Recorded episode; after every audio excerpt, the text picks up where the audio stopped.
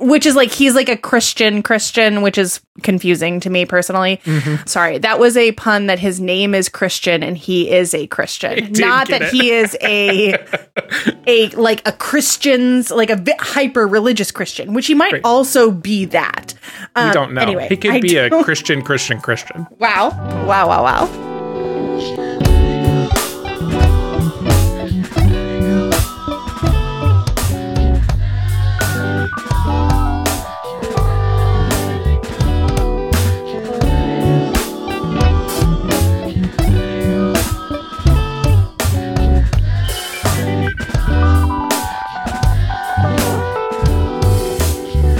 Hello and welcome to Can't Let It Go, the show about the things stuck in our head. I am Matt. I use he, him pronouns.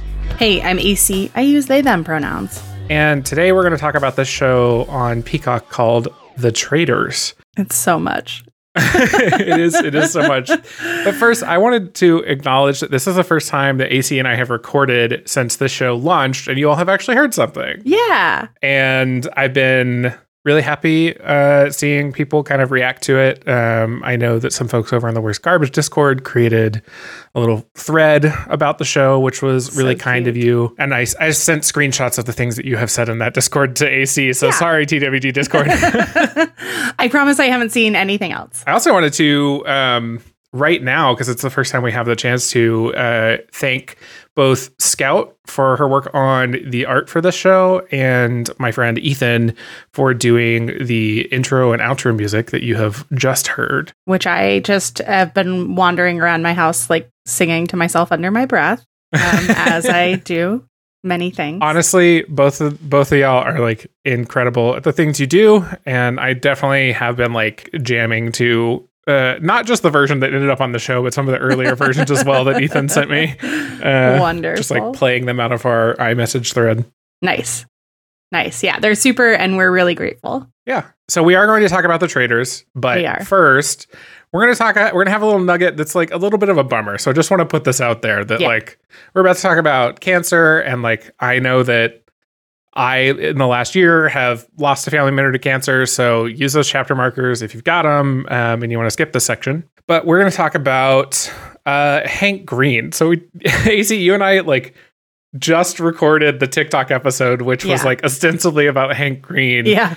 And then I went on vacation and I wake up one morning and see a post in a Discord that's Hank's video saying, So I have cancer. Yeah. I literally like made a noise that, you know, I was like, and Jonathan was like, What's wrong? I was Yeah. like, Honestly, I don't know how I feel about it yet. Yeah, I um I saw it on TikTok first. I saw him post to TikTok and then um about it and then I went and watched his follow-up video. Yeah, I think the thing that I have been, I, I don't, again, not a very unique uh, thought here, but I, the way that he has been both going through it and acknowledging that it sucks to go through it and that he's in the middle of it sucking, right? Yeah. While also still doing the Hank Green thing of like talking about the realities of having cancer. Um, and like what it means scientifically and sometimes just what it means practically for like the way things are treated right Yeah. has been really interesting um and like i said in in the last year i lost a close family member to to cancer and i learned a lot in that process about like what that treatment looks like but the things i like i wasn't around you know when my family member was diagnosed i Mhm. wasn't i wasn't there when she was learning okay like what's it what's it going to be like to be on chemo for the Yeah. first time right Yeah. It's really it's really tough and um I want to shout out a piece um written by Kate Lindsay um edited by Nick Catucci over on the Substack um Embedded. I really love this piece titled The Hard Part of Being a Follower. It was sent to me by my friend Diana. Um thank you Diana for sending me this blog. It really summed up a lot of my feelings as someone who hasn't had a family member who's been impacted by cancer, who at least hasn't had a family member that's passed away from cancer, um, or cancer that's invasive or potentially invasive. We don't Mhm. know Hank Green's medical records, right? and it is also about a really great thing that I think is like why you and I care about this, right? Which is what it's like to have this kind of parasocial relationship with a creator like Hank Green, um, I think you and I have both alluded to, like, we're going to have to get to an episode where we talk about the Green brothers, like, more specifically, because we're so tied to them somehow. I think they've accidentally come up in pretty much every episode that we've made. Right. And which is to say, accidentally, in that, like, they're deeply embedded in the ways that you and I learned to think about the internet, our experiences with the internet, and subsequently, like, our experiences with media, which is mostly what we talk about on this show. Yeah, I mean, we've talked about how we met in the Wizard Rock community, and like ostensibly the the first Wizard Rock song that I heard was Accio Deathly Hallows, which right. was the Hank Green video that introduced me to to Vlogbrothers. Yeah, and, and that's so funny because I started listening to Wizard Rock because I got on YouTube and like and I got on to like the Nerdfighters forum boards, and that's what led me to Wizard Rock. Also, not Hank Green's song, but mm-hmm. it was like being part of that Nerd Fighters fan community that had me finding other fans in like crossover worlds who were you know people who were like mugglecast fans and other right. um, podcast media harry potter podcast media which way way back in the podcasting day yeah. some of the og's yeah I the thing that I think is interesting, you said something about parasocial relationships, and I think that a lot of the coverage that we sort of see of people talking about parasocial relationships um, with influencers is from the perspective of like, hey, I'm a person online making things, and there's this sort of sometimes dangerous, sometimes just inappropriate, right? Yeah. Tie that people have to me. Um, and if we see the maybe the effects on the other side, it is from still from this place that's assuming that like the person who's watching is doing something wrong. Yeah. Right. I'm sure that there is a lot of writing out there that I am missing, but I I often don't read stories that are about people who are you know, maybe fully appropriately engaging with content, but still inevitably developing those relationships and dealing with the resulting emotional state that comes from that right? Like yeah. i can i can get used to watching a creator online and they can become a part of my life and have zero you know uh, inappropriate interaction or even desire to do that with that person. And again that person can still affect my emotions day to day yeah. Um, and that's what I liked about the piece, the, the Substack that you linked. Yeah. They say in this piece, um, while following someone for 15 years isn't the same as knowing them, it is a kind of relationship, one that could very well be lifelong. One of the weirdest realizations I had after watching Hank's video was that this wasn't that this was a crazy fluke I couldn't believe was happening, but that as both of us got older, of course, something like this would one day happen. That inevitability piece, like we get older, our bodies age, and we get sick or sicker, right? Or mm-hmm. our bodies change in ways that impact our health, right? And when I think something that's also unique about the Green Brothers and and other creators like them who are really into like vlogging and sharing the stories of their life, right? Is that that challenge of that parasocial relationship is built around like they are literally talking about themselves and teaching us about themselves as a friend would talk to another friend most often, I mean, at least historically, right? These two are literally talking to each other as brothers, yes. right? So yeah. all of the writing that they do for each other is framed as family members. And when we, you and me, not their siblings, right, yeah. um, consume that, it is no wonder that we have ties to them that are more similar to that relationship than to another one. Yeah. I think something this piece mentions also that I thought was like has been very sweet in this moment because like it is sad and I am sad and I feel, you know, buoyed perhaps by his his confidence that it's one of the good ones, right? Hodgkin mm-hmm. lymphoma is one of the good ones as he said or that like John is being so like he's being John about it, being warm and like deferential to his brother, right? Mm-hmm. If you've been part of the Green Brothers fandom for a long time, you know that there's like a long running joke about like Hank Green, John Green's brother, mm-hmm. um, right? And as though he's not some sort of internet celebrity in his own right. But, you know, John said Hank is science communicating his way through cancer, mm-hmm. right? The YouTube comments, the comments on these videos have been such a kind and lovely place to see people, especially people who are in remission from Hodgkin's or from other cancers, commenting and saying, like, you know, whatever their version of like an uplifting message is. And and I think it's been really nice to see the internet be kind and for like forthcoming with someone about how much of an impact that this person's creations have had on our corner of the world. Yeah. The um I loved his video that he did ranking the news stories that were written about his cancer diagnosis. Absolutely god tier content. Oh my god. he I mean so like things that he loved in a piece was when he was not referred to as John Green's brother or when John was like barely mentioned at all. Yeah. Um only as necessary. Um also he in his video his youtube announcement of his diagnosis asked for um, like things to watch while he you know was on chemo and the npr story clearly was written by someone who is a nerd fighter Yeah. and you know was a regular viewer of the youtube channel Yeah. and um, had included you know various things that they thought that he should he should watch Did you see John's comment on the video um giving the rankings? no From the Vlogbrothers account, John commented, John would like everyone to know that any uh John's personal like ranking is that anything that mentions him is actually S tier. I've been so something that's come to my head about this is that the idea that John or Hank Green or like anyone on the internet would be dealing with a health issue is not it's not new. If we just talk about these two brothers, like Hank Green very publicly has dealt with ulcerative colitis. John has very publicly dealt with a whole load of mental health issues, Yeah. right? That have that have led to physical health issues as well. Yeah. Um, and has written entire books about it Yeah. um, you know, and I was thinking the other day about like what's so different, and it's sounds simple when you say it, but like it's just the proximity to death, right? Like it's purely this idea that like this person that you are, are following, like just may not be there someday. Yeah. right? Yeah. It, it not not in any way the same, but like reminiscent of when someone leaves being an online creator, sure. right? Um, for one reason or another. Yeah. Yeah, and I I don't know.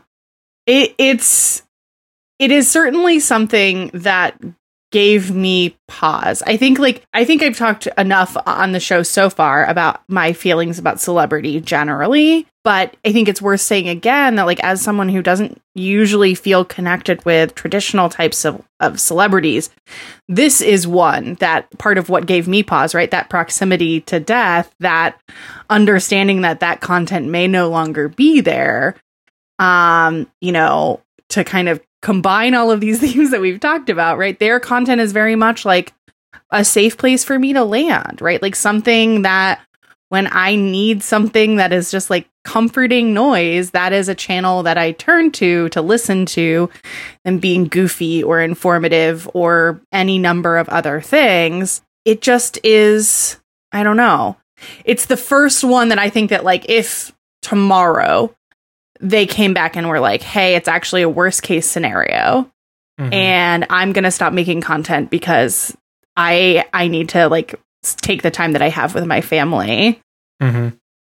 that would actually be devastating for me like Mhm. and that is different um to how i feel about i think 95% of the rest of the content or like the celebrity whatever the makers whose content i consume that aren't my personal friends right like the level of of sadness that i have experienced in the past when someone has passed away You mentioned how you were um, going back to their content, right, as just sort of a safe place to land and, and to sort of sometimes to achieve an emotional state, right? I often go back to John's thoughts from places videos. He doesn't really do these anymore, right? Ugh, but so- they are like the prototypical video essay.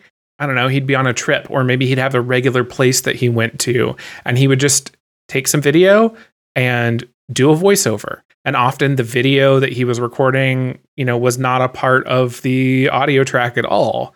Um, he's got a great one about a, a tree um, that I have watched several times. I, my like claim to fame is that I was in a Thoughts from Places video at LeakyCon um, 2012. yeah Um, and I will occasionally watch that one just because it makes me happy. Yeah.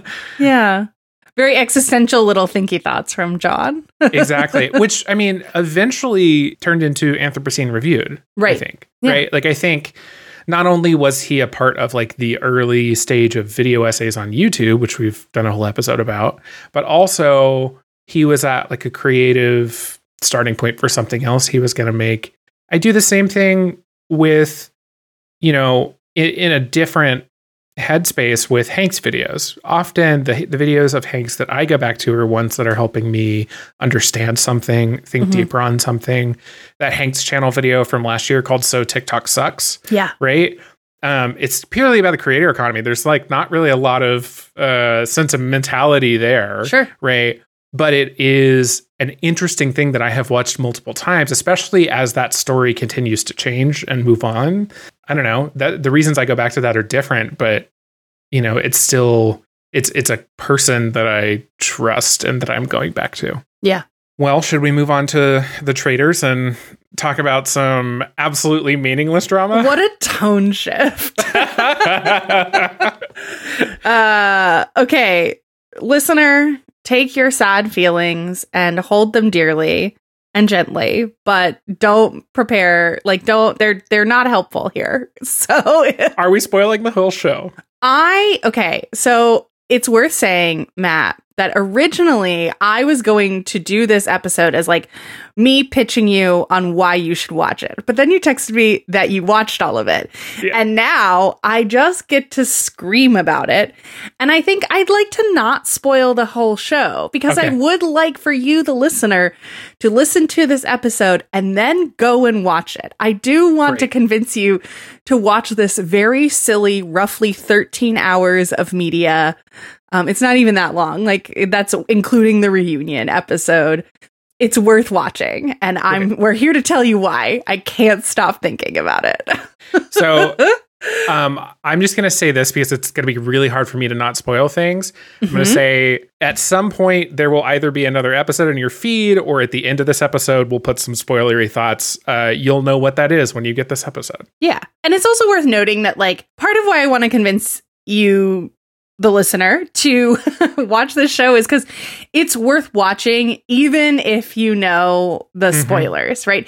Even if you know who's getting eliminated when, it is fun and silly and weird and trying to piece it together of like how everyone is going to get to the conclusions that they get to just if you think too much about it, you'll get really, really out of sorts. I say from no personal experience whatsoever. Do you want to explain the show? Because I already I can I can talk. Okay.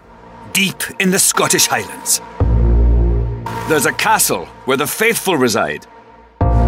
Their goal? Win a quarter of a million dollars. But hidden amongst them are three traitors. Exciting, isn't it? So, The Traitors is a spin off, well, a, a, an adaptation, if you will. And this is so fitting. Um, you know, we did our episode about the Great Pottery Throwdown and the differences between American and British television. Um, and it's worth throwing into the mix here. It's also an Australian show. So there are three um, versions of the traitors there's the traitors UK, the traitors Australia, and the traitors US. Um, they are all set in the same Scottish Highlands castle.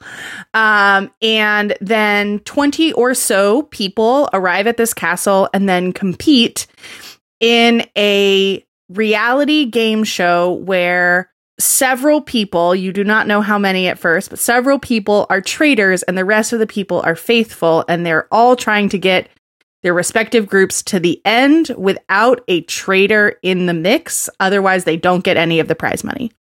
Did I Yeah. do it? Did I explain it? Yeah, I think the thing that was confusing to me at the beginning of the show because I'm used to I- I'll say it now, the show has so many parallels to Survivor. Yes, it is. It's Survivor for people like me. Um, it's Survivor for people who don't like the outdoors. Yes, exactly.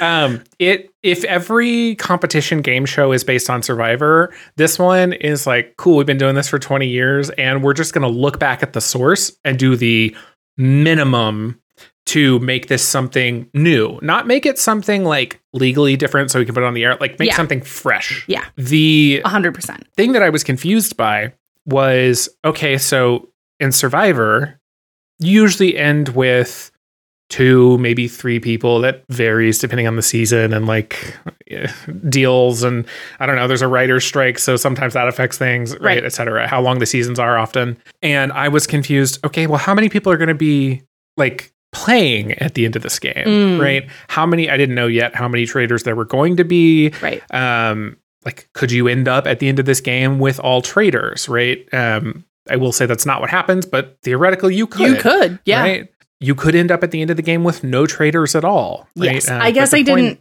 explain that very well. yeah the secret the secret in any case is maintained until the final moment of the show yes. Well, or until you're voted off. right So essentially, it's like in the first episode, several people they fi- you find everyone finds out whether they're a traitor or a faithful, and then moving forward, basically the idea is that if all faithfuls are make it to the end, then everybody gets the money to split the money. split between whoever's left Whoever's left. If but if there is a traitor in their mix at the end of the game, when they all agree to end the game, Mhm. then the traitor takes the whole pot. Correct That is a better, more succinct explanation. right. So they do vote people off, right? Like you Yes. talked about, there's what they call the round table. What you would see on Survivor as like the tribal council is a round table because it's in this beautiful castle that I'm sure that AC is going to tell us all about. Oh my god. Um, but there's also the traitors who every night get to murder someone very dramatically. very dramatically. dramatically. They agree to murder someone, and that person is let know that they have been murdered. The rest of the cast finds out because they all show up at breakfast, and the person who doesn't show up is the one that got murdered. Just isn't there. And um in it the the host of the show no longer Sir Alan Cumming. Um I, do you know this is about Alan Cumming? I did not know this. he about Alan Cumming. re- he re- he renounced his knighthood. He decided that he did not want to be part of the British Empire's bullshit. I don't That's know. Can I say pretty cool. that? yeah, it's my podcast. I can say whatever Yeah, I want. You can say whatever you want. um, yeah, so he is no longer Sir Alan Cumming. Now, uh, the artist formerly known as Sir Alan Cumming, Alan Cumming. Um, he is the host of this show. He is everything to me. Um, it's important actually for me to say right here and right now that what happens when someone doesn't show up to breakfast is that there are portraits hung on the wall of everyone, and Alan Cumming has the takes the portrait of the person who was voted off off the wall or has it in his hand somehow. I, I don't know that part of the mechanics He goes and gets it. specifically. Yeah, he goes and gets it. And then he simply throws it. He throws it out of frame. He makes some sort of little quip and then he throws it away from his person. There's one episode where he doesn't, and it's so clear that because the day before, the producer's like, okay, you nearly broke the frame. Oh, what I read it as was that one of the other contestants was so upset that this Oh. other person had been voted off that he didn't want to seem insensitive because he is a nice person. Yeah. There is a lot of drama. That I actually wrote this down. These people are crying after knowing each other for two days. I I think one of the things that I am desperate to know is like what the actual like production filming timeline was for this show because some of it is like they're they, at most they have known each other for a week by the end Mhm. of the game in like the game time right like Mhm. and so it is conceivable that they could have filmed this entire thing over 5 to 6 days right Mhm. I mean, and and productions are sometimes like that, right? Where they really stack everything up and they they get all through it and then they're done. Or sometimes they do four days on, four days off, four days on, four. It just depends on the production company. Anyway, so you get voted off at the roundtable. I've gotten us fully distracted now. It's there are so many little distractions in this show. You get voted off at the roundtable, and then once you're voted off, you have to step into the circle of truth and you have to s- admit to the group whether you are a faithful or a traitor. Um, and then everyone has big reactions no matter what Oh, you yeah. say. That's the crazy thing about the show is like most competition shows, people are just like, mm-hmm, yep. Or occasionally someone cries. This one, they're leaping out of their chairs. Yes. They're like throwing their heads onto the table. Yes. like they're it is so dramatic. I also think that it's important to point out now that the cast of this show We're- is yes. like two thirds people who have been on other reality TV shows. One of the people on the show was The Bachelor. Several of these people were on Survivor. Um, uh, we've got Stephanie and Cirie, who are both on my favorite season of Survivor, Yes. which is Heroes versus Villains, which heads up, folks, we're talking about next week or two weeks from now. Two weeks from now. Amazing. Um, there's Kate from Below Deck. she is so good on this show. My Oh God. If AC, if you read through my notes, because they're mostly like, I fucking hate Kate, but she's so good at this game. She is so annoying, but so, anyway, okay. I'm gonna get we got we gotta we gotta stick stay on track. I know. Other I know. people who are on this show, so it's like two thirds these reality stars. Oh, uh, the guy from Shahs of Sunset, which who Yes. gets who spoiler alert gets voted off first. I don't feel like that's a huge spoiler. He only got voted off because he was loud. um, and then um, all of the rest of the people are quote unquote. Oh, how could I forget? I'm so sorry. Ryan Lochte. Oh my god. It's so fucking funny. There's this moment in the show where they're talking about Ryan, and it's like maybe the second day, and they're like, Ryan kind of seems kind of dim. And they're like, oh, well, I don't know. And, and somebody's like, well, he's really the only one in the house. When he walks around, you hear dun, dun, dun, dun, dun, dun. And they're like showing him wandering the house, like doing nothing. It's, and that is the vibe he gives the entire time. Like I hate to make fun of somebody I'm for so like seeming stupid, but he's Ryan Lochte. He just I think this is made this is so funny to me because okay, for personal context, I was a swimmer in high school around and so I finished high school in 2008, so like I was really into swimming and keeping up with like Olympic swimming and qualifying and all of that kind of stuff like when Ryan Lochte was at the peak of his career. Um because like for I would say like 10ish years after I finished high school, I was like really still pretty into it and still following what was going on. Despite that, I watched two full episodes of this show before I said to myself, I'm sorry, is that Ryan Lochte? and then the answer was yes, yes, it was. And like, I think that the funniest part about this is there are no other sort of like, I dare, I, I daren't even call Ryan Lochte a D-list celebrity, right? But like, there's like clearly this. Okay, there are all of these celebrity adjacent, right? Like, there are all of these reality show stars, and then there are these quote unquote regular people, right? Who are just your average Joes who si- showed up for some casting call and got cast on this show. Michael works at the DMV. like literally. And then there's Ryan Lochte, who, like, is he like one of the regular Joes? Well, he was an Olympic swimmer. It's like is it's his like job being an Olympic swimmer? No, he's not an Olympic swimmer anymore. I feel like um, the same people that cast the show cast like Dancing with the Stars. yeah. Like the Uh. definition of star is really loose, but then occasionally you get like a Ryan Lochte level, Yeah. who's like definitely not A list, but not D list either. Yeah, so you know, then some people are like, let's see, somebody's a public affairs manager, somebody's a hairstylist. One of Quentin, one of the players, is a political analyst, and I looked him up. I don't know what he does, and I have been a political analyst. So um great questions. Um some of them very much seem like they have jobs where they couldn't say what they are on TV. For example, Christian, his job is listed as veteran. And so like there's you, they don't do anything specific enough that you could be like this is your job title on television. Um you know, you're like what like an operations manager or sorry, not no no dig to operations manager Elizabeth who listens to this podcast. I'm literally about to go to too- job that's a product manager. So Right. I too have a like. No, I'm a social media manager. I guess they could put that job title. That makes me seem like I'm vain or something. Um, I do have a podcast with you now where I listen to myself talk, so maybe that's true. Um, no, I'm just kidding. I think I interrupted you in the list of which shows are um, which shows have people featured. So, Shahs of Sunset, Brandi from Real Housewives of Beverly Hills, um, Kyle from Summer House, which I didn't know was a show until I watched this show. And apparently there are a lot of seasons of Summer House. Big Brother 16, Cody Calafiore. And then Big Brother 12, Rachel from Big Brother 12.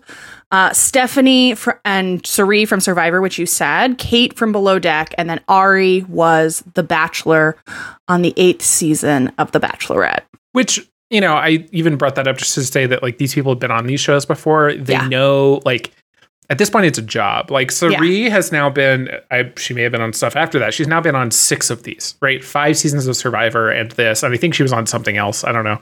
But they know how to both do what they're there to do, right, as the person they are, but also how to like play the camera. Oh, Ryan was on Celebrity Big Brother. Maybe that's what's up. yeah. Yeah, yeah, yeah, yeah. He was also on Dancing with the Stars, which you were right to point out that like it was the same cast, and I knew that. And then, uh, but I was still hedging on like, can you call him a reality star in the same way that you would call some of these other people? But like Rachel was only on one season of Big Brother, and I would classify her as you know. So he was on Celebrity Big Brother. I forgot that until just now. Just want to flag we have to talk about Rachel and Kate. here here's what I want to say before we dig into what you have to say because I mm-hmm. imagine that like my notes and like the things that I can't stop thinking about about this show have very little to do with like the competition overall mm-hmm. because that's like not what I I have oh no I'm going to say this before the survivor episode and then I'm going to spoil it I don't recall ever watching an entire episode of survivor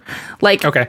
on purpose. I think that like I grew up in an era where sometimes Survivor was what was on TV and I didn't have cable, but I don't like I know the structure. It's more likely um that I that I haven't than I have. That's okay. So like I'm not this isn't my kind of show usually. I'm not usually like Matt, you have to watch this weird reality show. but I think that here is maybe my starting point. This show has more camp than the 2019 Met Gala red carpet.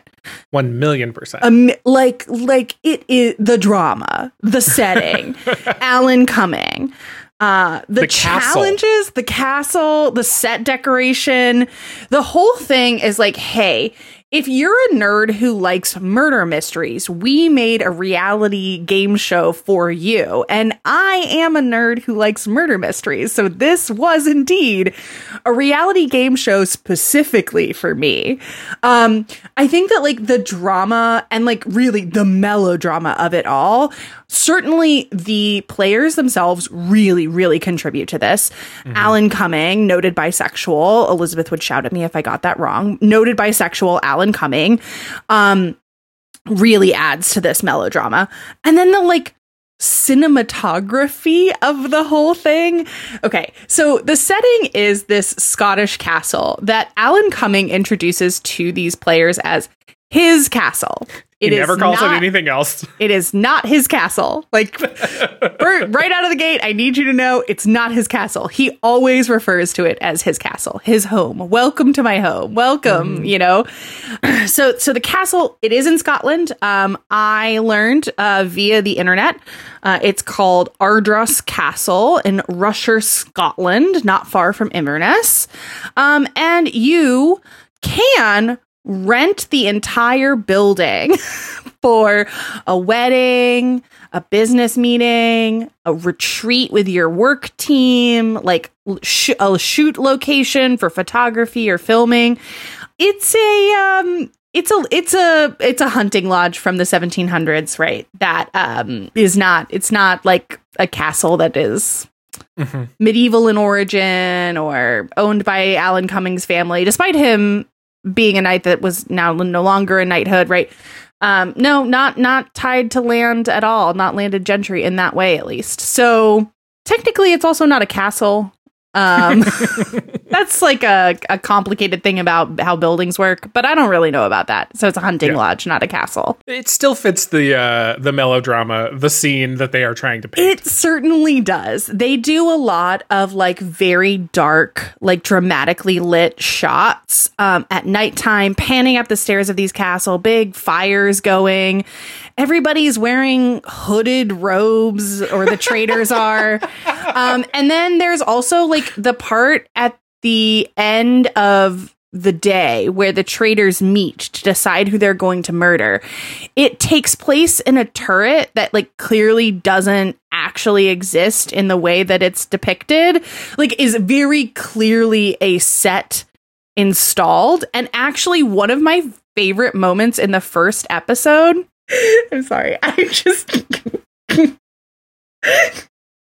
it's so funny. It's so silly. Okay, so Reza, who is our our contestant from Shahs of Sunset, in the first episode, they're walking around in one of the rooms in this castle, and someone says, "Someone, the toxic lesbian says." they're like, "Oh, do you think these floors are original?" And Rez is like, "Oh no, no, no, no." He know, and he knows. Like he's he works Right. in real estate. He's like, "Oh no, these these are these are new. These are the yeah, this has been redone." And it's just so funny because they're they're trying to pass off this castle as like this original, beautiful Alan Cummings' personal home.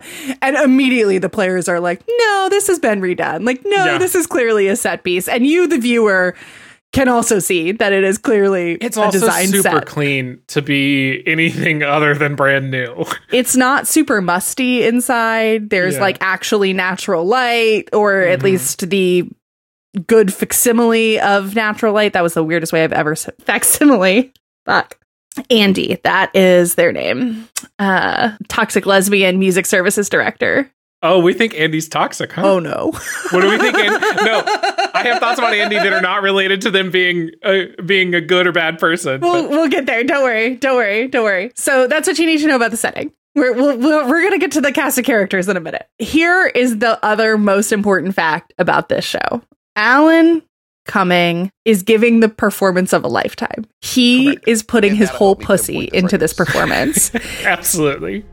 The next time we meet here at the round table, faithful, you will have the chance to try and banish a traitor from the game. he is Remember, absolutely crushing it. He is traitors, bringing the melodrama those of you who are and he is dressed impeccably. Up to a quarter of a million dollars. Oh, one teeny weeny final little thing. Tonight, traitors, you will discover each other's identities. And faithful, one of you will be murdered. I'll see you shortly for our first mission. Ciao. And in fact, I texted Elizabeth, listener of the show, operations manager, about this episode or the one of the episodes with a screenshot of what Alan Cumming is wearing in an episode. And they said, My God, it's like they let him dress himself. And listener, they did. They did. They let him dress himself. Alan Cumming in every episode is wearing sometimes multiple incredible Scottish get ups. I can't I can't even describe it. It is formal wear meets traditional kilt wear in the best way possible that you could only expect from Alan Cumming, who's my my personal favorite Alan Cumming like outfit of all time forever is X-Men premiere Alan Cumming in an all denim kilt with a belt that is a scroller belt that said Nightcrawler on the scroller belt, like the digital readout. Do you know what I'm talking about? Have you I seen do know this? okay. talking about. Yeah. Okay. It's it is reminiscent of this. This man loves fashion. He loves drama. He loves camp. It is masterpiece theater Alan Cumming at his peak. Um at one in one scene he's wearing this like very very loud, I don't know how else to describe it, large print like check pattern that is like pink. Um, and my partner, who I will give credit to this joke for, um, said, This Barbie owns a castle. And it's like very much giving that energy. He wears little berets, he wears silly little different glasses, and he just is the embodiment of camp in every scene. My favorite outfits, like most of the time, he's wearing this like beret, right? Most of his outfits, he has this beret. But my favorite outfits of him the entire show are the ones where he has this like middle part and oh. like half length hair. I every time he came out, I was like, Alan. it's honestly, he's so sexy. Yeah. I have I I have very few remaining men that I have crushes on and Alan Cumming is one of them. Like Fair. I I can't get over it. And like the other things are that like I think that it's just simply so beautiful for someone to get to just do whatever they want to do and like mm-hmm. to not have to do anything because they need the money. He's just doing silly little Yeah. projects and he knows it. The number of times that he like makes eye contact with the camera and gives you a little like coy smile. this chapter in in your podcast app right now is when Mil- I've already had I've had this saved ready to go. It's just him doing like a little eye raise at the camera after he says something dramatic. Mm-hmm. it's perfect. It's everything to me. It's what kept me watching. It's why I watched in the first place. I literally I saw an ad for this show like on Hulu or something, right? Like I was like, "Oh, what is this?" Probably on Peacock. I was probably watching something else. I was like, "What is this show?" And I was like, "Alan Cumming. I'm interested." Okay?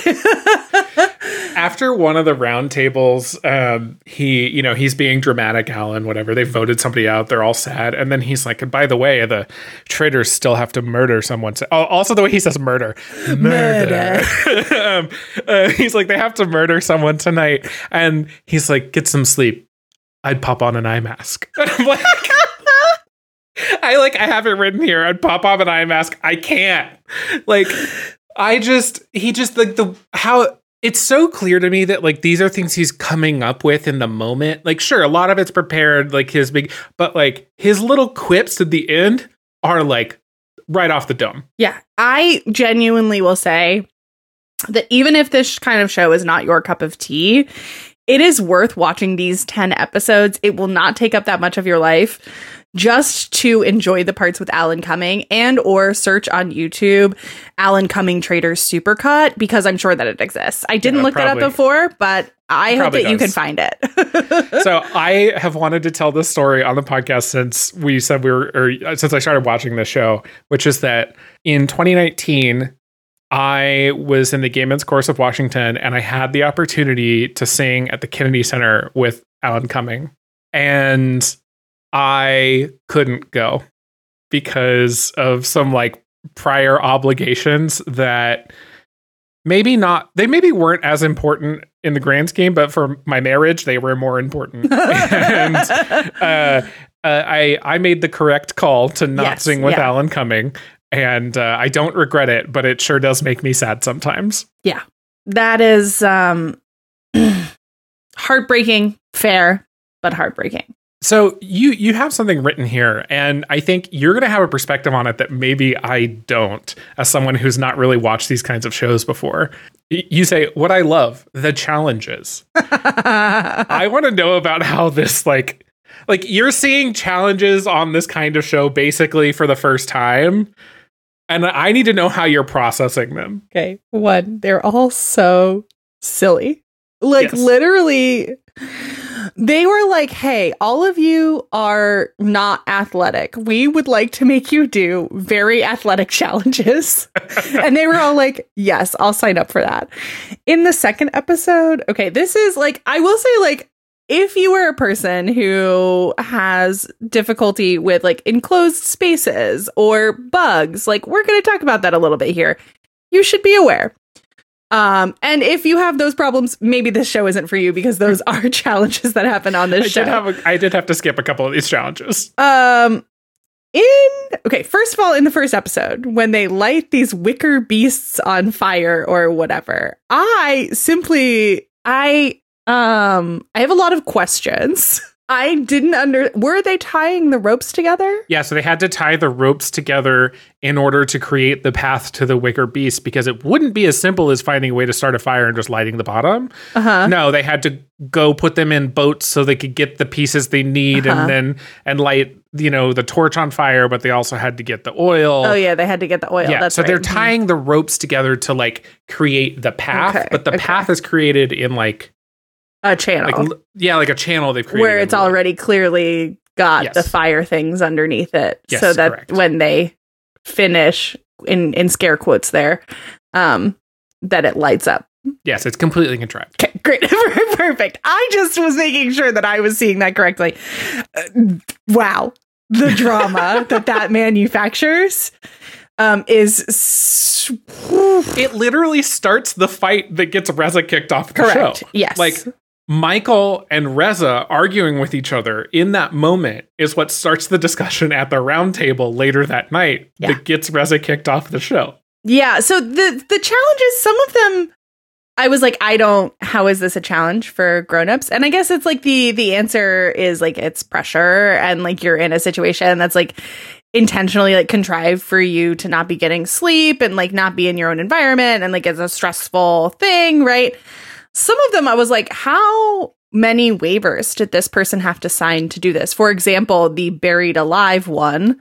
I, how were like? I assume that they were like they put breathing holes in there, but at the same time, I'm For sure. like, some of these challenges, AC, to be fair, are like way crazier than any other reality show challenge that I've ever like. Buried alive, I could be wrong, but I've never seen that on one of these shows. I will say I was genuinely shocked when they like actually put dirt over yes, the I was like that seems unsafe. That Mhm. seems and also like they they set it up as volunteering, but as someone who has like enough knowledge about how TV works like behind the scenes, a hundred percent they had to like more than just say, "Oh yeah, I'll volunteer" and not know what's happening. Like they had Mhm. to have signed some sort of either that or the liability waiver that they signed to be on the show is absolutely insane. yeah, I think it's the former. I don't know. Maybe our friend Elizabeth, who has worked on Survivor, can tell I us. have to know. I would like to see behind the curtain.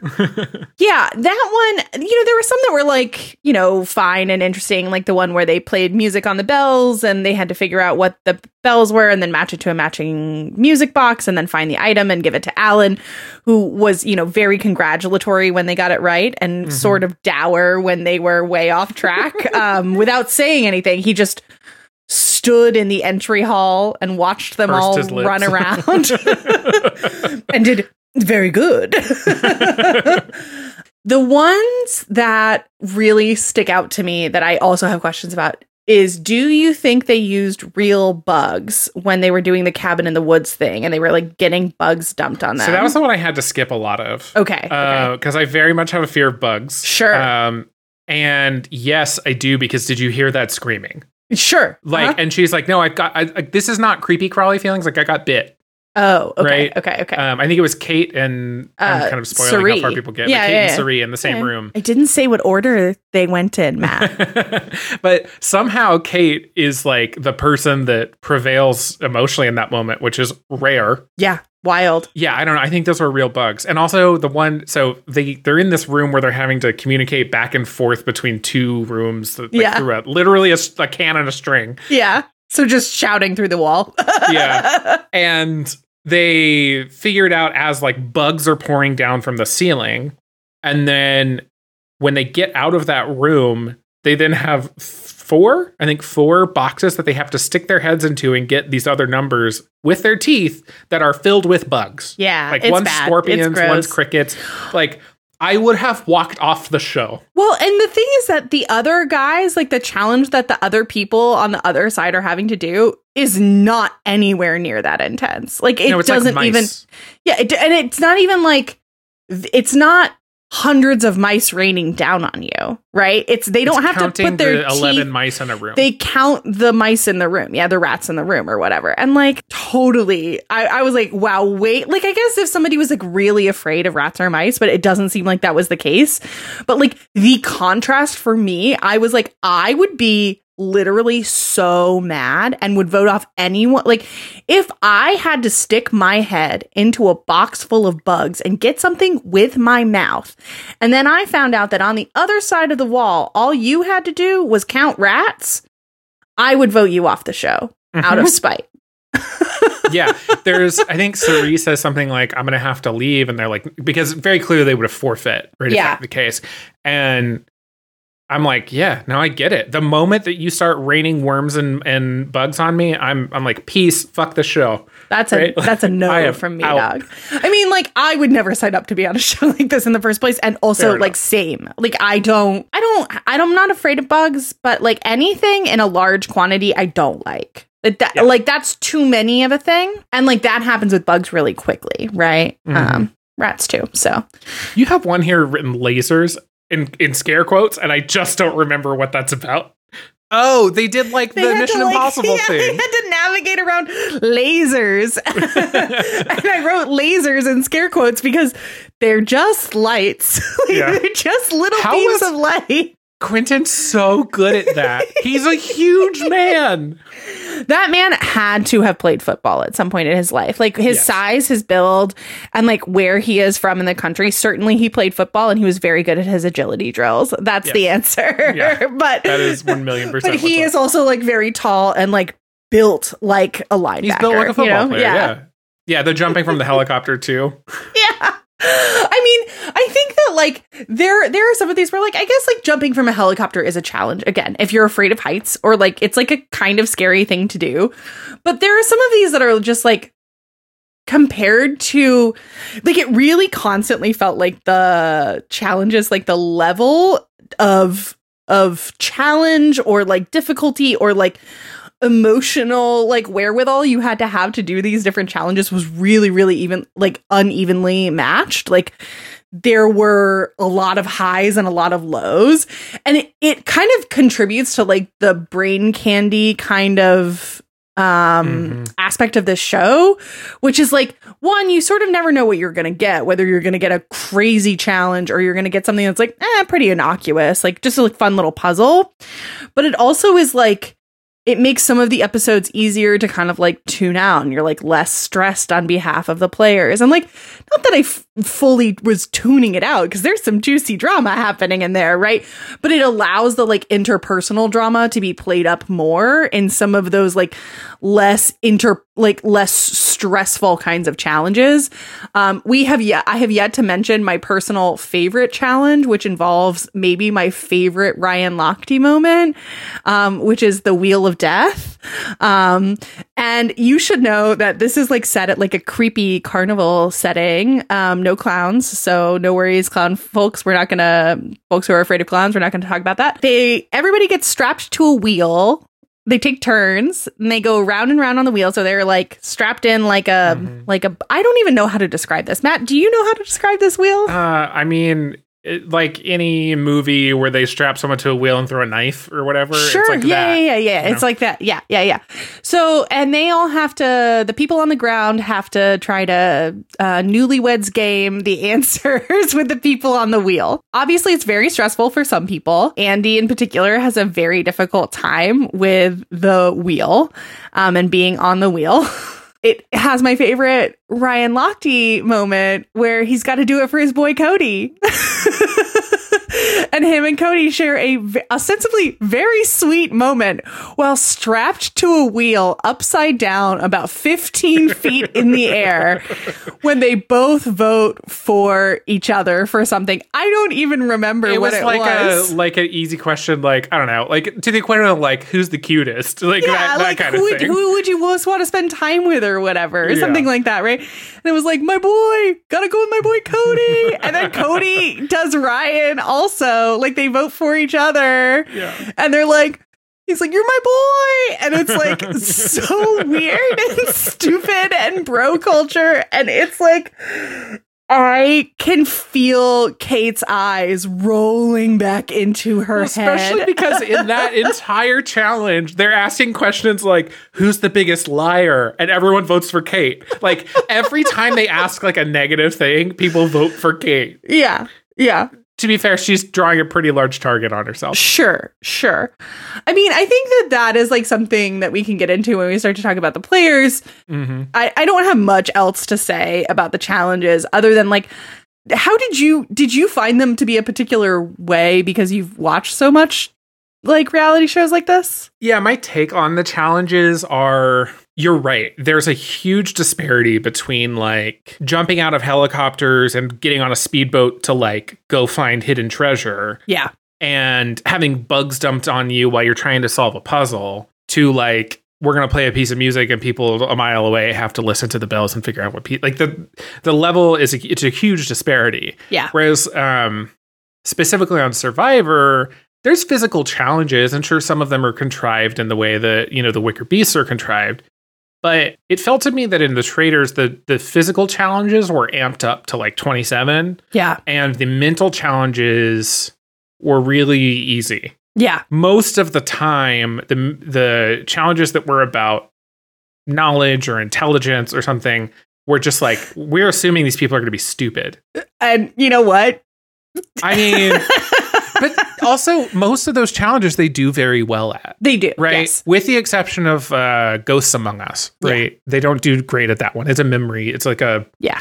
It's a real life, uh, like hidden item video game. Yeah. What's different between these two pictures kind of thing. Yeah, exactly. Whereas in Survivor, their challenges, sure, there's a lot of really physical stuff. I would say, in terms of like brute strength, probably the same level. Yeah. But in terms of like danger, much lower. Yeah. Much lower danger. When it comes to the mental challenges, they're as hard as the physical challenges, just in a Mhm. different way. Interesting. Yeah, in um the one that I titled "Merrily We Roll Along," where they have to um, push whiskey barrels up the hill. Mhm. Honestly, the best part of that is that at the uh, finish line of where they're pushing these very heavy, clearly like I don't know, sand or water filled barrels up this hill. Alan Cumming is waiting there for them at the finish line, wearing a cute little outfit, sitting in an armchair, drinking a scotch. That he sure is. And he's like, "Mm, "Wow, you sure sure are working hard." That's like his whole attitude. He's like, "Wow, you're really doing it. Good job." This must be Um, tough for you. Yeah. anyway, so Alan Cumming remains the best part of even the challenges. His little um his little quips are in the challenges are also very funny. Yeah, if anyone listening has seen the Netflix version of The Mole, the barrels challenge is them oh. like um going like walking a long distance finding barrels along the way and and rolling them back to the castle i think um in the mole there's a challenge where they're on a mountain right with snowshoes oh no. and they're finding the and they have a sled and they're finding these blocks of ice that have money in them that they can add to the Mm. pool very Mm. similar right um, i actually want to talk about some of the comparisons and why i think this game is better but um, they uh, are finding bigger and bigger blocks of ice with bigger amounts of money on the way and that's it's it's the same challenge it's just not on a mountain in snowshoes right it's like rolling barrels and having to cross a river Yeah. maybe I'll just read this note word for word, which is that like so many reality shows are trying to do the thing that the traitors does by being like a real life social deduction game, Yeah. right? I think only the traitors get this right. So like if you've seen the circle, one of the biggest things in the circle is like, are they a catfish or not? Yeah. right? But the only reason the catfish things matter matters is social. Right. There's nothing in the circle of the game where it would matter if you were a catfish or not. Yeah. It's just like a fun little twist on top of it. And to me, as a person watching the show, I'm like, I don't care. Like, be a catfish. Mechanically, it doesn't matter. Yeah. Right. It's just everyone kind of pretending it matters. The Mole, the specifically the new one on Netflix. I don't know anything about the original version. It really fucks up like the incentives of the game by having the mole be a person that was cast separately from the rest of the people, right? So this is a presumably paid actor, right? Interesting. That is introduced as one of the contestants, right? But is not actually competing for the money, hmm right? Their only goal is to make the pot lower at the end of the game. And what it does is it takes all the breath out of that finale, right? Because the mole has nothing to win, Interesting. right? They just get revealed and then it's like, ah. And if you go look up the, the Netflix mole stuff on the internet, it's like, so did the mole win any money? Right? Because that's kind of what you assume is going Right, to happen. yeah. There's no weight to it if they don't. And the answer is no. They kind of screwed it up. And what I love about this show is the traitors are actually competing for money. If they exist in the cast at the end of the show, they steal the money from the other people that are not there. So while it's borrowing or sometimes just wholesale ripping off Right. ideas from other reality shows, it's doing it in a way that is I don't know, is more interesting, makes more sense, is like Yeah. f- more fun to watch. Yeah. I do I do think that I actually really liked that. I think it made the stakes of like the votes a lot higher, right? Mhm. Because it's like it introduces this like collectivism, the the idea of collectivism and like the idea of like being swayed. Like you rarely saw votes on this show where everyone is voting for a different person and there's not like a clear two people who are being pitted against each other to be identified as the traitor. And I, I think to be clear, right, like, because I don't think we've said this yet, is that the goal at the roundtables is that the faithful are trying to vote out who they think is a traitor. Because if there is still a traitor at the end of the game, the traitor wins all of the money. Right. So they're trying to find out the traitors.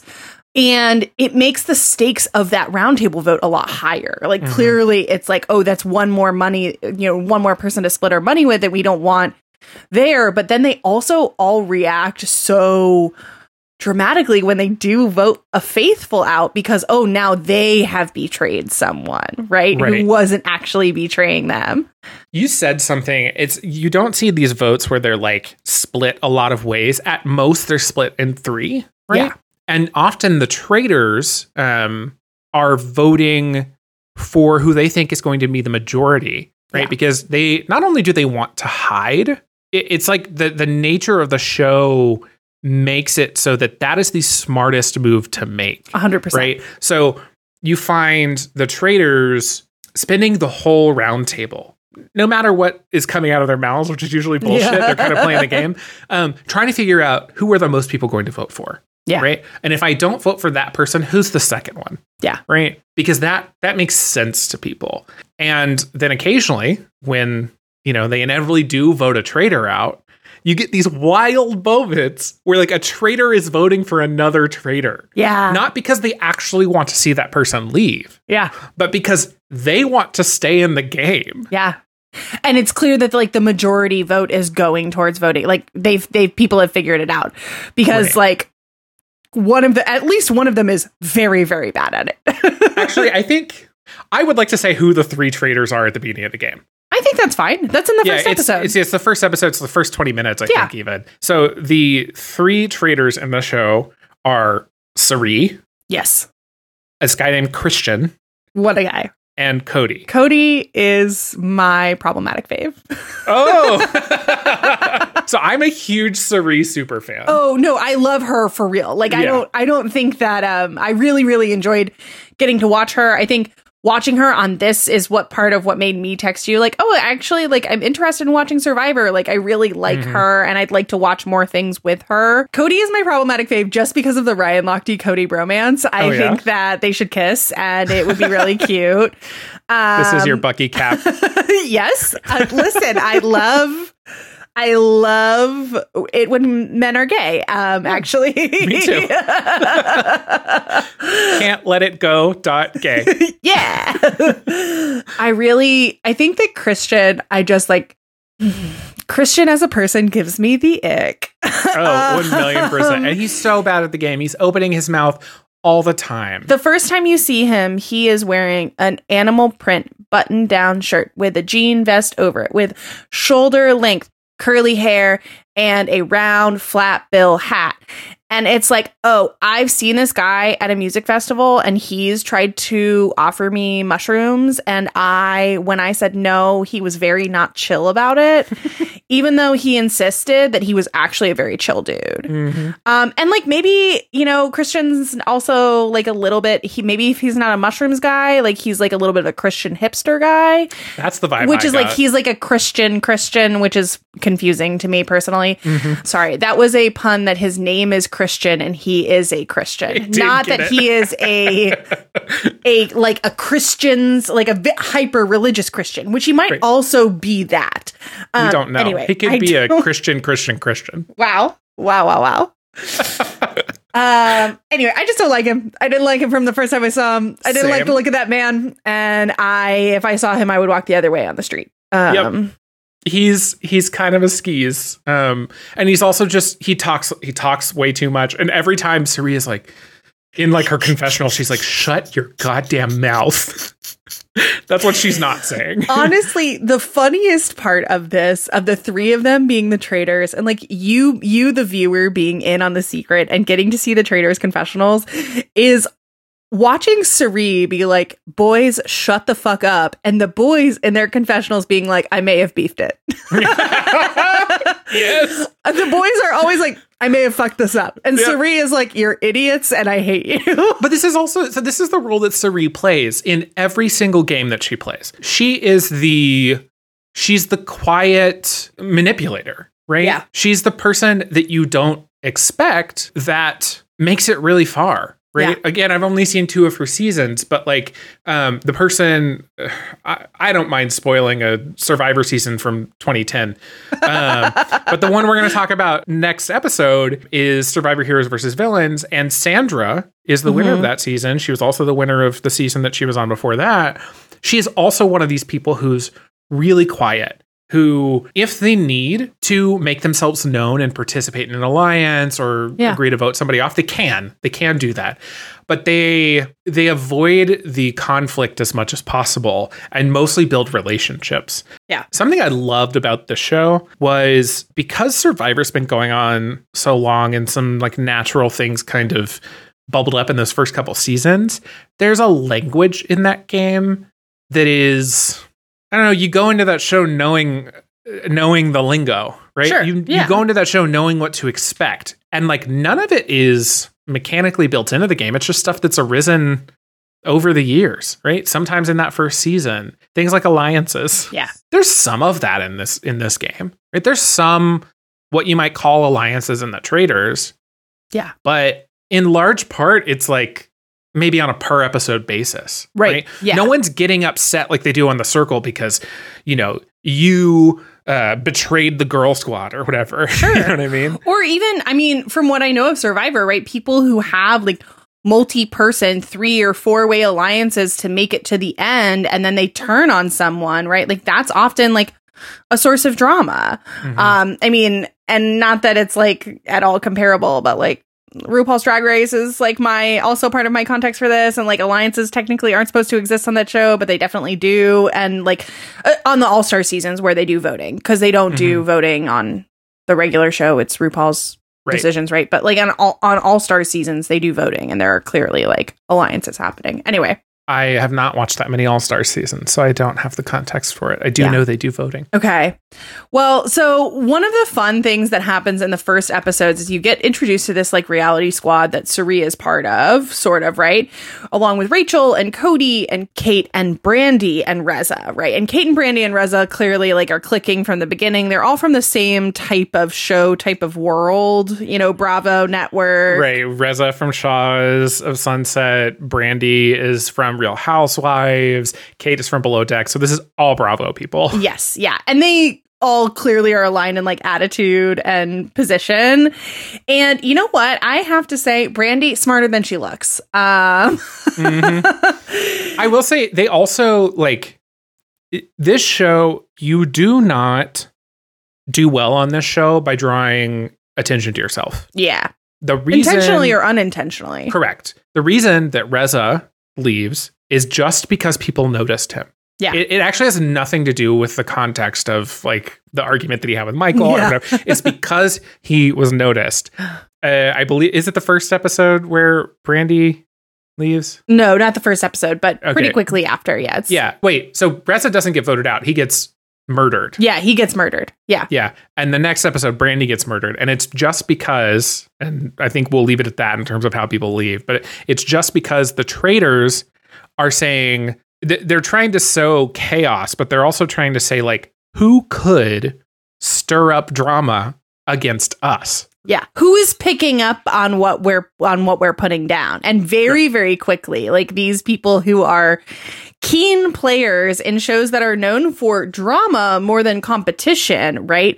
They're able to play that social game a lot better, right? Because they're on shows where they rely on that social game to generate drama to like make their shows successful. And in the first, in the second episode, Brandi names two of the three hundred percent. She she gets it right, right on the money. And that is what causes her to get murdered. Yeah.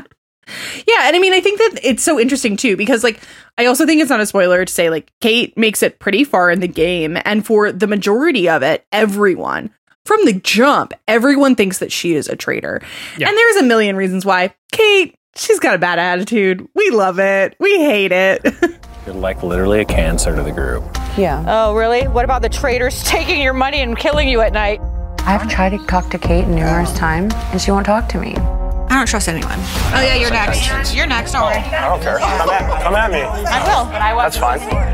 You want some honesty, Rachel? You look like you get dressed at a community theater. You're literally the only person who thinks it's cool that you're the first Big Brother baby. No one cares. no one cares. She literally in the in the like barrels uh in the in the barrels mission where she's throwing barrels over a fence. Yo, Kate's throwing the money away. Kate, I saw that. Why are you throwing those into what? Because I'm a liability. Because she's like, fuck this. I want to go home. She literally says, I want to go home. Banish me or murder me. I don't care. Like, she's like, I am. In a, I am in hell and I don't want to be here. She has this, I forget exactly what it is, but I have this screenshot of her. She go, she goes, something like every, I wake up in hell, which is a fun way to live, you know? like, she figures it out pretty quickly. She, along with Brandi, starts to tell people her version of what she thinks is true. People don't agree with her and they turn on her and they like they're like oh she must be trying to spread rumors about Mhm. other people to throw suspicion off herself and so then it's like this funny game of like it's almost this sort of like people don't really go after her because it feels like she's like a clear vote in the back pocket for when they're not sure who else it's going to be, right? And that's a strategy. she survives every murder because she is a easy shield. And it's easy to make people think that she is like she is a traitor because she has such a bad attitude. She so clearly doesn't want to be there. And she's so like she does she doesn't even stir the pot. I if is it stirring the pot on a game where in a game where like the goal is to stir the pot? Like like, Yeah. like right like I don't mean it in a bad way. Does Quentin vote for her every time? Ah i if not every time, it's very close, almost every time. Because he says her name, I feel like, in every roundtable. Kate, nothing personal. I just I don't like for you. My one of my favorite scenes in the entire season is they're all walking into breakfast, and Rachel and Kate have been going at it for two days. And they start arguing, and Rachel's like, What? You think I'm not trustworthy? And Kate goes, Well, you're wearing that jacket, so I don't trust your judgment.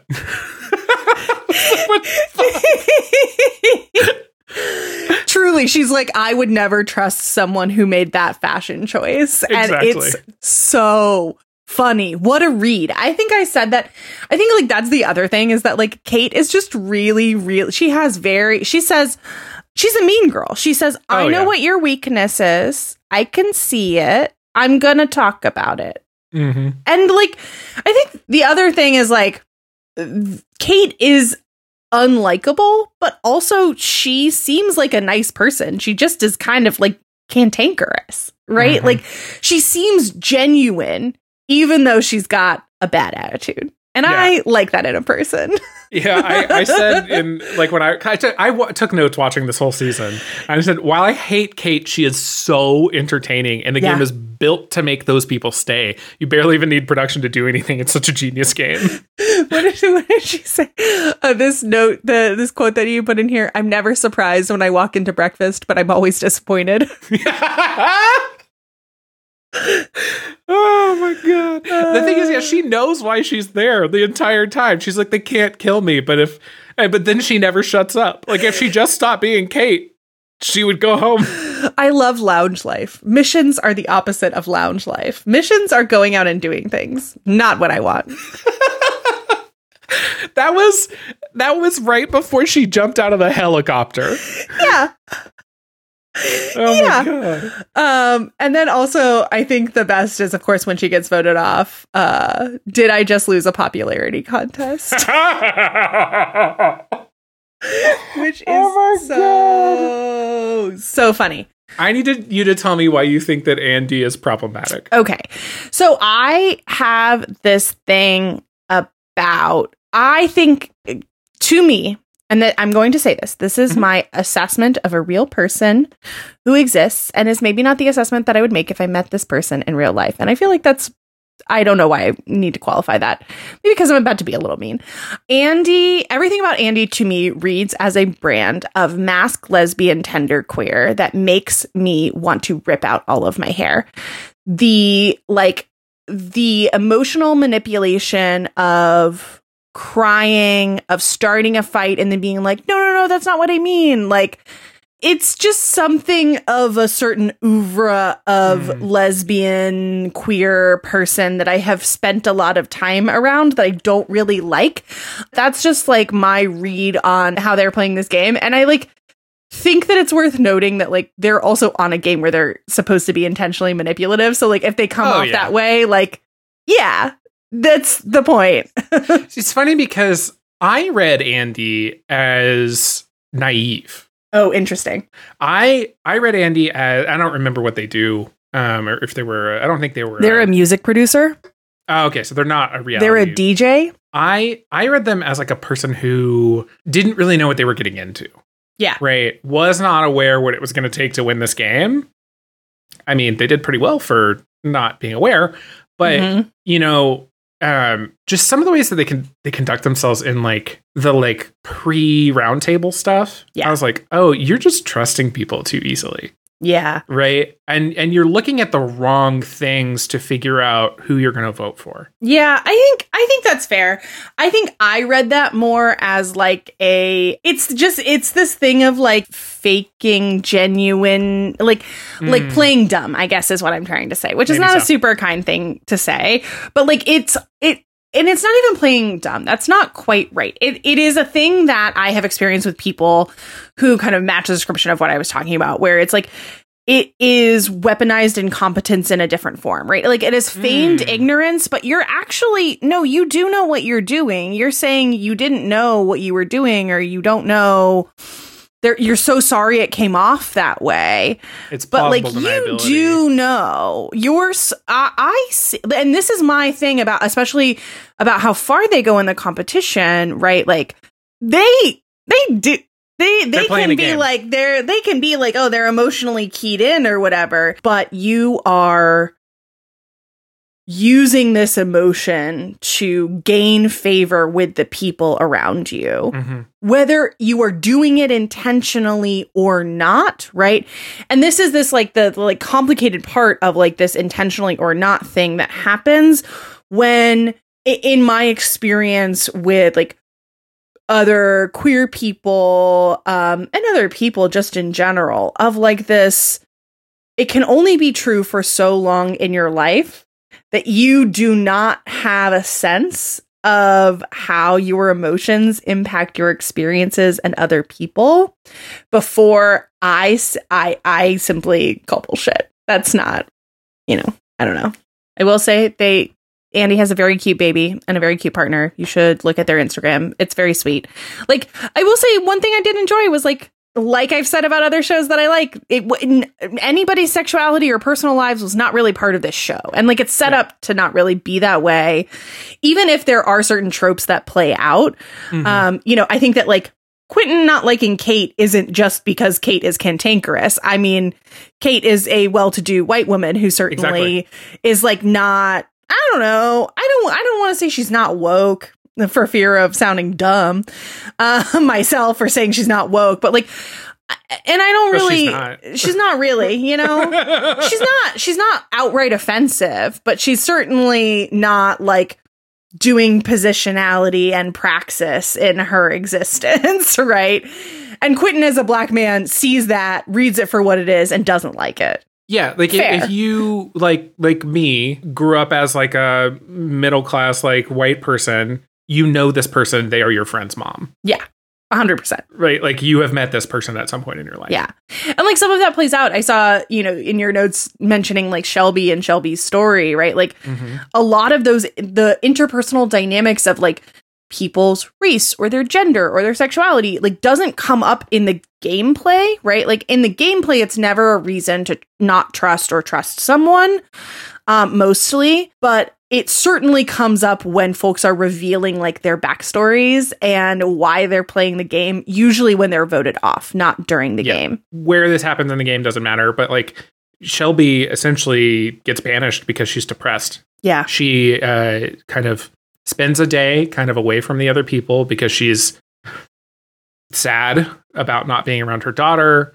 Um, and she has this really compelling story that only gets leveraged and told to people like when she's being voted out like Yeah. as a tool which that part of it i was like that's gross It kind of seemed like editing, maybe to me. yeah too. maybe so maybe maybe that was editing but i will say the story was real and made me feel things and i didn't even think she was that good at the game Yeah. but i was like this is not the time to vote out shelby Yeah. right? there were other people that could have gone that day that wouldn't have been voted out because they were depressed Yeah. and they wanted some alone time Yeah. I mean, I think what she said, right? It feels like I she got voted out because she spoke up or somebody she doesn't say that. Maybe somebody Yeah. else says that about her. Like that that seems pretty true, right? Like seemed like everybody was like sharks in the water looking for blood and we were like, we can't find blood. Shelby's over here. Yeah, and I, I also took the note that Christian, when he's like talking about like uh, like why he voted for her, he calls her fierce. Barf. I was like, okay, to to your point of like race and stuff not coming up, Yeah. Like in the gameplay or in like explicitly in the words, it comes up in it, like the little tiny ways that people interact with each other. Yeah, it still like exists. There's still Yeah. people in the world Yeah. socialized in the same context. Like it still happens. Yeah. but I, I but like not had full body right? chills when he said that. I Yeah. was like, and not good ones. Like, yeah, no, like, like I want kind of want to throw up. cringe, cringe, cringe. We've gotten this far, and we haven't even talked about my favorite character, Ooh. Michael. And I do mean character. right. You're gonna confront her when you're saying her name all day. Honey, I'm looking for every excuse to get you gone. If I can save myself by throwing her under the bus, or get ready, because I'm gonna throw her under it, put it in reverse, and run back over top of her. Because I mean, I'll do it if it means saving myself. because He, he is a caricature of like your southern gay man. Like he is everything that that person could be in a cartoon. Yeah. And and in a cartoon that when you're watching it, you're kind of thinking, Am I being hate crimed right now? and like maybe that's what he's really like as a person. And if so, I mean I I've certainly known it. that I've known that person. I was gonna say I know person. hundreds of those people, right? Like. I, I would not shock me if he was that person. Mm-hmm, I met that person on a cruise on my vacation, right? Like mm-hmm. Michael exists. There are lots of Michaels out there. It's so silly. And I mean, I think that everything about his whole deal is, I mean, so to talk about Michael, I have to talk about the gameplay and like potentially spoil for you the point at which Michael gets voted off. so let's just say, Matt, that this is our from from here forward. Spoilers are fair game because I do want to screech about the end with you. Big So- old spoiler warning. We're going to talk about the end of the game. yeah, we're going to talk about the end of the game. If you haven't watched it yet and we haven't convinced you to watch it yet, this is my final plea to you. Please watch The Traitors and then come back and listen to the last few minutes of this episode. Michael is a little dum dum. he is so concerned with his own stature that it like really gets in the way of his ability to play the game mm-hmm. in a way that just like shoots him in the foot over and over again. He is number one offender of I'm convinced the traitor is X person. X person gets voted off and then they're not the traitor. he is so certain every time. And man, you know what? I wish I had that kind of conviction. The so Kate does this exact same thing the entire game, but the only reason it works for her is because she's such a shield. yeah. I guess that's true. It is sort of the Kate versus Michael show. They really mm-hmm. do just go at it for so long that like it really really makes it so that either of them can be a shield. Although people seem to not think that Michael is a shield because for God, I couldn't imagine why, whatever reason, they've just decided that Kate isn't saying what she means and Michael definitely is saying what he means. um, and to be clear, it, that's gender politics. It's about gender. Um, yes. yeah. I mean, Kate, while also being a, a wealthy white woman, right? Yeah. With all of those reads, is like still a middle-aged white woman Yeah. who there's like a lack of respect for her opinions, right? Yeah. That shows up very clearly. Well, and like not even just a middle-aged white woman, but like a stereotypical thin, blonde, catty woman and sh- uh, who who is clearly interested in like fashion and makeup. I mean, it's worth saying that all of these people all went through makeup and wardrobe to like Yeah. together, right? But like her style, everything about her, you know, it, that that sort of like quiet wealth look or whatever, right? I don't know. It's just kind of it sucks. I, I, that was one of my least favorite things was that everybody like piled on her all the time, and like then actually what I loved kind of was her being like, "All right, fine, you've all decided I'm the villain. I've done nothing but tell the truth to you," and like at the end, when she says she's not a traitor, it's like, well, Bye. bye. and like you so clearly you so like the view i think feel like as the as a viewer knowing that she wasn't a traitor it was actually annoying to me how convinced everyone was that Oh, she was well, that was my thing with Quentin is Quentin votes for her, if not every time, then almost every time. And I was like, my guy, let's find somebody else to focus on. yeah yeah Now, and especially because like I would say up through halfway through the show, she's drawing attention to herself.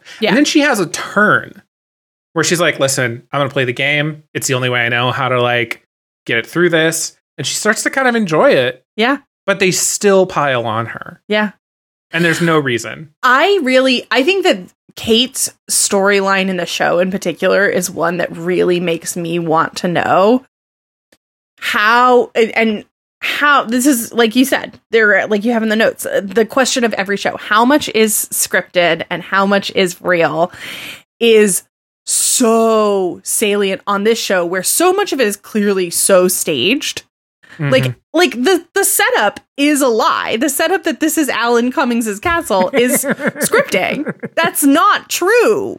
And so then it made me question how much of this is like the producers being like okay kate we see that everybody hates you. Can you do more with that Mhm. right I also wonder if I if it went the other way, if if the production was like, hey, we want to make this fun for you. yeah Can we figure that way out? And then that kind of became her turn later. on. Sure. Or even if it was like, um, i- i- is the production like, is there a PA on the other side of the camera being like, Kate, please stop throwing barrels. It is not working for you. We need your redemption arc and you aren't helping yourself. like like is there a PA silently begging Kate to do do something else? Like I I I I'm always really curious cuz like I know that different shows have different Yeah. standards for how involved they get or don't get during competition. And this seems like one where they might be more involved than less. I don't know mm-hmm. why. It just kind of that like I said that the the premise is a lie, the staged aspect of it. Really fun to watch, right? I'm with you that they're probably more involved, but like every reality show, they're more involved than you think they are. Even if Yeah. you think they're involved in every moment, they're more involved. Yeah, that's fair. So this is just like a little moment, a little quote. It's not really about Kate or anything, but um, there's some there's a morning where Kate and Cirie walk into breakfast together. And they're sitting there and they're really stressed out. Cirie is actually, I think, faking being stressed out. Or maybe Yeah. it's the maybe it's right after Christian went home or something like that. Yeah. And Kate turns to her and she goes, Does anyone want fruit or and Cirie goes, I want a sedative. That's what I want. it's just this moment where like Cirie's been acting the whole time and the real Cirie comes out. Yeah. Yeah. Oh my god. I think that that's funny too. Is like a a good note is that there's clearly like like especially when we get to the final circle, Mhm. right? Um, and we haven't even mentioned like a lot about Arie or Cody going home, but like Cody goes home and Christian goes home and they make Arie a traitor. They like recruit him. Literally, Yeah. you see, when I was watching this show, I was like, okay, this is an almost perfect show. But what they need to do is introduce another trait. Like, I, this is like episode two, right? I'm like, it would make this show perfect if they introduced a new traitor. Mm-hmm. And in our notes, I have the invitation. I've been waiting for this. Them hugging Arie and laughing is my favorite moment in this whole game. Yeah. Like they're they are in the fake turret, right? They're deciding who they're gonna vote, uh, who they're gonna murder. It's just Christian and Cirie because Cody has gone home. And they hear a knock at the door and Arie walks through. Sorry, I'm just thinking about the turret and how the shot from the outside and the shot from the inside so clearly don't match. I just sorry, I just I just it made me laugh every time because the turret like has like a slit window and then the mm-hmm. slit window that they feature every time in the shot is not in, It's not there. in the set. They they like so funny. half-ass like a blue light off to the left side where Cirie stands. But I'm like, okay, but the light we saw was a was a was a warm light from the outside. Mhm, mhm, mhm. You're trying to fake that there's a slit window there, but it's not even the Mhm. right color. Hmm hmm hmm Yeah. Okay. Anyway, yes. so so Arie comes in. this is the more important part than the stupid window. Arie comes in. They're so excited, and it does like introduce a really fun element to the game, right? Because now someone who has been a faithful has become a traitor, and I'm very curious. Like, you know, it's framed as like giving him the invitation or the choice. Um, and then I thought that it was really fun that like someone was like, "Oh, I got invited to be a traitor," and I said no Oh, Christian, I, it was right? fun. it was annoying because he is a traitor, but like it would have been smart for someone else to say something along those lines. Right. The the thing that was cool, it was a smart idea. The the issue is that the faithful don't know anything about how many traitors there are. The faithful Yeah. don't know anything about the mechanism to invite people. Yeah. The only people that know that are the traitors themselves, or if Arie had said no, Arie. Right. And and Christian knows this. Like he knows the trade the faithful don't know anything about how many there are. And yet at breakfast the next morning he's like, Well, I was invited to be a traitor and I said no. And then he goes home. Like Yeah. he should. Because Yeah. that's a stupid thing to say if you're a traitor. Yeah. I mean, I think that like he he said it and he did it because he thought it would prove to them that he's a faithful, right? Right. But like what you said, right? The the absence of information makes it so you're like there's no way you'd know that. yeah. Well, you're also providing information in a place where like less information is safer for you. Yeah. Right? Even if that information's false, you are calling attention to yourself. And what we've learned by episode seven or eight in this game is that attention is bad. Yeah. I mean, and it's so funny because in their truest forms, what we said at the, you know, a few, a few moments ago about Cirie in her confessionals being like, you are talking too much. And the boys being like, I think I beefed it is no better embodied than in this moment where for the mm-hmm. seventh episode in a row or eighth episode in a row, Christian is like, I think I really fucked up this time. And he, he did. He, did. Yeah. It wasn't just something goofy. He didn't like pin it on the wrong person. He was like, I'm a traitor, guys. yeah. The it's so funny too because I was mad when Cody basically outed himself by making up information that didn't you know didn't exist. But like his wasn't even as stupid. Well, and like I think the other thing about Cody that really got to me was like Cody, man, you played a social game. Like he Right. did pretty. W- did he win his season of Big Brother? I think he or won Big like Brother. I'm not sure. like he played a social game? Mhm. How did he? How did he whiff it so hard on this one? I don't know. He was too involved in his bromance with Ryan. He was like thinking about how they could sneak away Yeah. and like hook up somewhere. I don't know. Sorry. If you're if you're the kind of person if you're like me and you listen to spoiler shit even if you've not watched it, the the thing that happens is that Ryan turns to Kyle, I think, and says like, "Hey, before Ryan left, he told me he thought it was these two people." yeah. And Kyle's immediately like, "That's suspicious as fuck." And do you know why he says it's suspicious? It's because Ryan is not smart enough to think of that. right. Ryan is a complete dumbass. He's like, that doesn't sound like Ryan. That sounds Mm-hmm. smart. And that doesn't sound like Ryan. oh my god. Oh my lord. Which, by the way, I, I just have to say again for the record is Ryan Lochte, Olympic swimmer, disgraced Olympic swimmer, Ryan Lochte. I have to talk about the Ring of Truth. Please, the the final. This is the final moment when you're down to four people, and they the way the way it works is they have to stand there and vote on whether or not to end the game. And if they if one of them votes to banish rather than to end the game, they have to banish another person. Yes. and then they do another vote. And they get unilateral power to banish that person. If one of them votes to banish, they have unilateral power to banish, not a specific person, but like Right. If one the, of them the banishment to- has to happen, but they do have to vote on who gets yes, banished. yeah. And the four people who make it to the end here are Cirie, Arie, Andie, and Quentin. So Cirie and Arie being traitors. Mm-hmm. Um, Mhm. So this is where we get into like meta narrative for me. Yeah. Cirie has been on five seasons of Survivor and won nothing. yeah, Right? She tell she talks many times about like the family she's supporting and the Yeah. reason she's been on these shows. Right? She's a nurse. Right? It's and and to be clear, it doesn't seem that I don't know her life, but it doesn't seem like they are extremely poor and, and struggling. But it also doesn't seem like they're made of money. Right? I mean, I think you can have a well-paying job and work a like a regular number of hours and if you are supporting a family in Agreed. America today that can still feel like not a lot. And it sounds like it's not just her family. It sounds like her extended family as well. 100%, right? It sounds yeah. like she's supporting about seven people. Um, and I don't know if there's another person in her life that's also helping with that. but, Sure. like it sounds like it sounds like in some ways she needs this, right? And her family needs this. And so basically how it would go is if they go to the Ring of Truth and they find S- Cirie and Arie, then Andie and Quentin would split 250 grand. Yeah. But what Cirie knows is that Arie's a traitor and that she is like locked in with Quentin and Andie.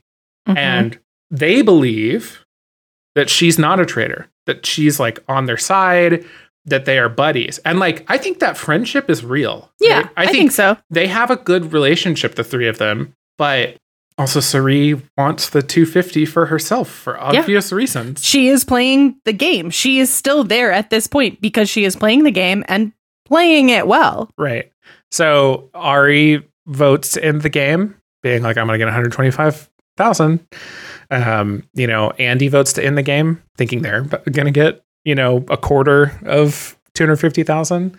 Uh, Quentin votes in the game. And then Cirie votes to banish. And to add to the drama, they're voting by like tossing these sacks into a fire, which burn either green or red, depending on where they want to end the game or banish. I really want to know. They they quote again. They quote unquote randomly pick the like take them out. I thought it was random, but then he starts naming their names. Correct. it's so silly. Yeah. I think they had him on there. They must have. Yeah. Yeah.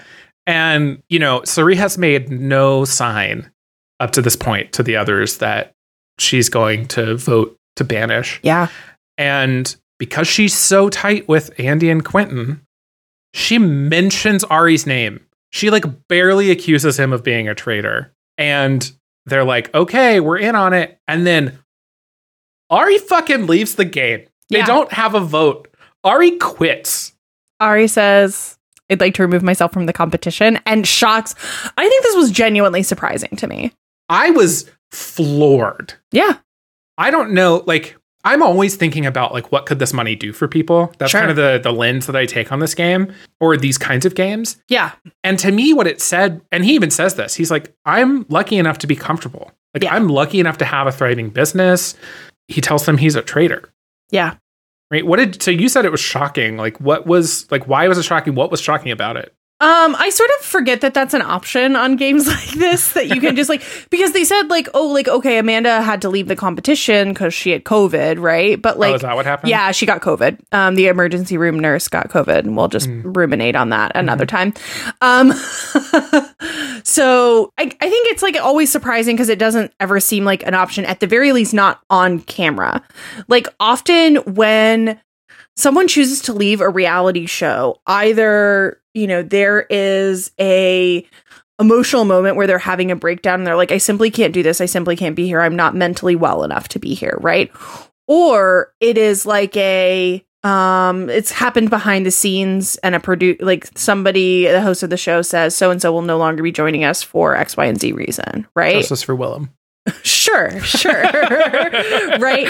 But like the the really so this was surprising to me because he doesn't seem emotional or upset about it right it seems like practical and pragmatic and like he i mean i think maybe to his credit like in being comfortable and also like being a white man standing looking at a circle of three people of color Mm-hmm. uh, and doing the math of what's going to make him look like a bad guy out in the world after the game is over, Mm-hmm. he says, "I choose to withdraw." And I just think that that, that surprised me. Yeah, know? I'd like to. I'd like to believe that he's actually just kind of like a good guy, and like that's maybe what kind he of seems but, like uh, it. Yeah, but also like he knows that he's going home at that point, right? Because he knows he knows the score. Didn't yes, I mean I think that's true. Didn't also uh, the girl who was the hairstylist who cried, Angelica, didn't sorry, who I don't remember cried. her honestly. Angelica, she's the one who was so upset when Bam got sent home. Oh yeah, yeah, yeah, yeah, yeah, yeah, yeah. Yeah, she Um, was like the the crunchy like blonde girl. Yeah, who's got like the Jersey accent. Yeah. Mhm. Um she's really cu- she's really cute.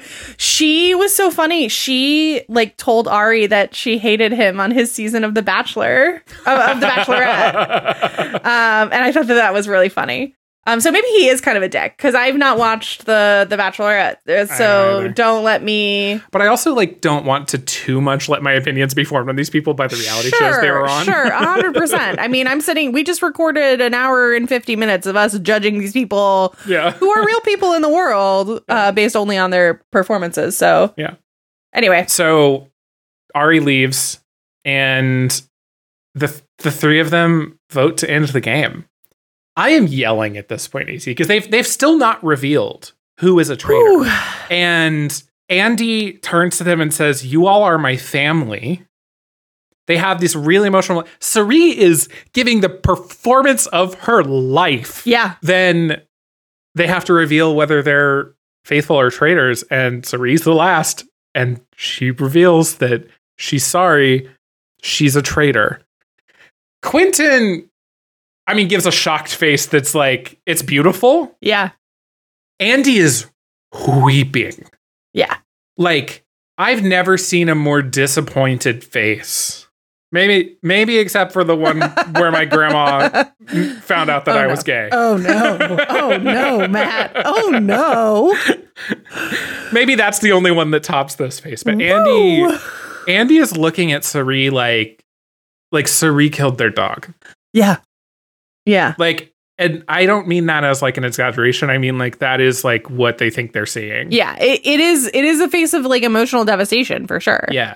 I don't know. I think that like that's part of what I was saying earlier. Is like, but they also knew that it was a game, right? So like, Yeah. that's that's the thing for me that I'm like it doesn't add up. You're so shocked and emotionally devastated that someone played the game better than you. Yeah, I'm with you there. I think, um, and again, like I don't know, you seem to know this kind of person better than I do, Meh. but like, have, as the person who's seen more of these shows, I think it's just that Andie's naive. I think Mhm. it's just that they don't like they they know they're going into the game, but they don't expect the emotions that are going to come with that that are just natural from being human, Yeah. right? And I think they thought that they got to the end by being earnest, Yeah. By being the person that they are. And like, I'm sorry, being earnest is not how you win these games. Yeah. I love being earnest, right? Like my hobby is being earnest into a microphone about video games. I am make me cry. terminally earnest. It is Right. known.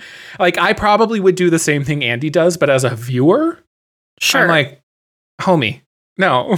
like you know, I say not that, it. Matt. You say that, and I also think that, like, one, obviously, you know a lot about how these games work. You've watched a lot of seasons of this show. I don't think that you would be that emotionally devastated, and like, I also think that, like, there is a difference, like, you, like you were saying, right? Like to your own point, there's a difference between being earnest and being naive, or being, being, or or or kidding yourself, right? Which is which is what I think is a lot of, uh, which is how I see this kind of behavior. Is that like they were telling themselves a story Mhm. that simply wasn't true.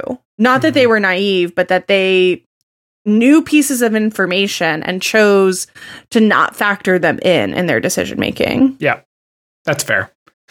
I mean, it also it shows up in in a lot of the votes too, Yeah. right? Just like across the board, like everyone voting extremely emotionally based on who pissed them off that day. I will say one really interesting dynamic of this show that I I kind of seems like is happening maybe in the evening sometimes that I see more on other shows that was absent here was it didn't seem like they were doing a lot of drinking or like otherwise like substance using. And like a lot of times on shows like this that are so emotional and like drama filled in the way that this one is i see a lot of like you know they're they're drinking mm-hmm. they're having wine with lunch and with dinner and like very much the produ- like many people who have been on those kinds of shows have talked about how producers like ply you with alcohol because it makes you be in a heightened emotional state and makes for better TV and you just don't see as much of that here. So Andie despite there being other like outbursts of emotion on the show I think that Andie's moment here is also surprising because it just doesn't meet the tone of the show in the same way. Totally fair. I, I will say to note about this show is that they do drink very specifically one time every day, and it's after roundtable. It's Interesting. after all the drama has released. right? Interesting. Um, and they they go, they have a glass of wine in the parlor. Oh, and yeah, then they that's all right. go to bed, Yeah. and then somebody gets murdered. Yeah.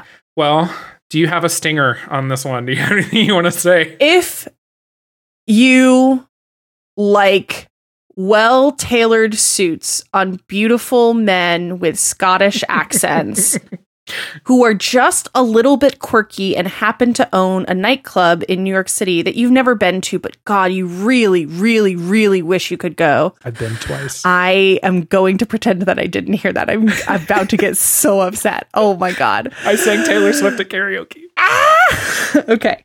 All right. Let me try again. I cannot stop thinking about Alan Cumming, period.